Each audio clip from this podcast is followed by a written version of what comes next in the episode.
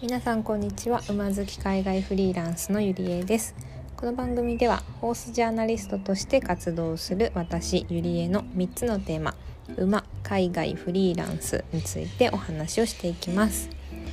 さて今回はちょっとスペインに移住をした後、まあ、なかなかちょっとね生活の、あのー、基盤を整えるという意味でちょっと忙しくしていたんですがまあヨーロッパにちょっといるってことでいろいろなんかスペインにね来てみてなんか気づいたことっていうのもあるのでちょっとそれのお話についてしたいと思います。えっとまあ、私がその感じたことっていうのがもうなんか逆に刺激が多すぎてめちゃくちゃあるんですけどその中でもあのすごい思うのがその固定概念っていうのがまあ、今までというか、皆さんねあると思うんですけどそれがやっぱたくさん行動していくことによってどんどん崩れるなっていうのをすごく思いました。私は今まで、まあ、生まれと育ちは日本なんですけどその後フィリピンの方に英語留学行ったりとかした時もなんかうわ日本と全然違うなと思って一回なんか崩れた部分があったり固定概念みたいなのがねそう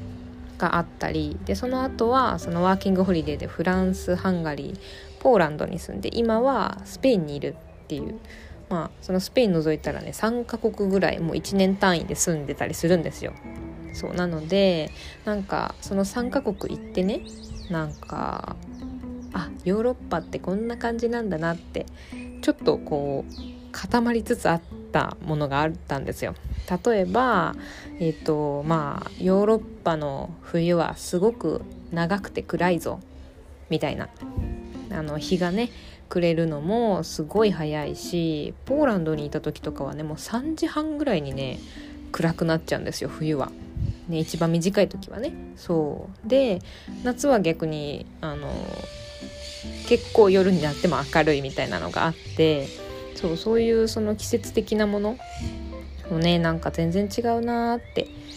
思って、まあ、ヨーロッパってフランスも行ってハンガリーも行ってポーランドも行ってこんな感じだからまあヨーロッパはこんな感じですって言ってたんですよ。そう。なんですけどまあいろいろね行動していくというかいろんな国がありますよねヨーロッパの中にも。そう。でいざスペインに来てみるともうあれ？みたいな ここヨーロッパ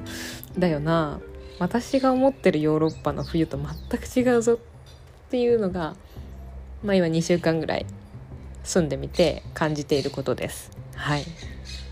でそれが、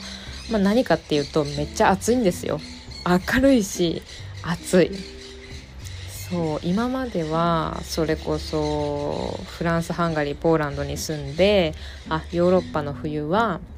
暗い時間が多い、まあ、つまり日が短いってことですねだし寒い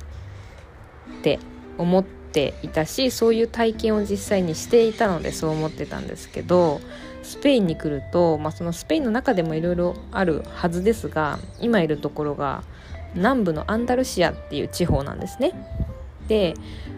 スペインの中でも特にあの暖かい地域でもうもはやアフリカ大陸にめちゃくちゃ近いみたいな。海挟んだらもう向こうの大陸はアフリカっていう地域なんですけどそこにね今住んでると今2月の中旬なんですけどあの日中20度ぐらい行くんですよ。そう。なんか私の感覚ではねもうこれヨーロッパの夏ぐらいなんですよ。普通に歩いてたりすると半袖でいいんですけど、あのー、日陰に行くとねちょっと日差しがなかったり風が強かったりするとパーカー必要かなくらいの気温が私の中でのヨーロッパの夏なんですけどスペインでは2月でもこれなのかっていうのがねもうめっちゃびっくりしてます。うんだからなんかそういうのを思ってで実際にねそうやってまあ数字見るだけでも確かにまあ予習しとけば分かったことなのかもしれないですけど結構バタバタであの来たっていうのもあってそういざ来てみたら日本はね2月ってめっちゃ寒いじゃないですか。だからダウン着てったんですよ飛行機の中。なんですけどあの着いてみたらめっちゃ暑くて空港着いたらね。空港に着いたのが朝の10時半とか11時とかだったのでなんかめっちゃ引いてってるしお天気もいいしダウン着てる人なんていないみたいな。そうむしろ半袖とか半ズボンの人がいるぐらい。そう一応南半球じゃなくて北半球なので季節が逆ってことはないんですけどそう同じヨーロッパの中でもねこれだけ違うんだなっていうのをちょっと改めてスペインで感じてやっぱなんか、まあ、今までそのヨーロッパ3カ国住んだからこそヨーロッパってこうだよねって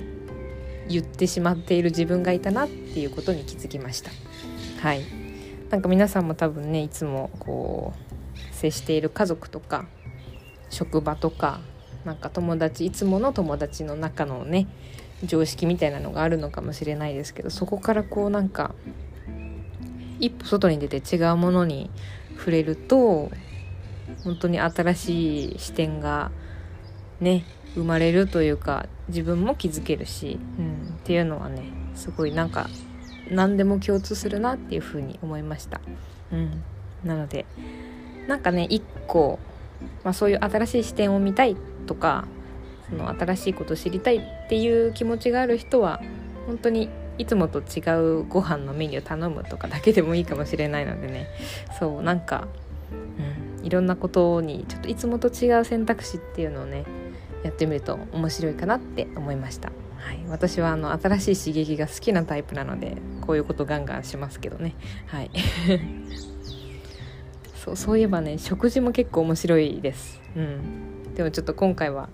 もう6分ぐらいになりそうなのでこれで終わろうと思いますが。はい。またあのスペインで感じたことなどなどいろいろシェアしようと思いますのではい引き続きお願いします。最後まで聞いてくださってありがとうございました。それでは。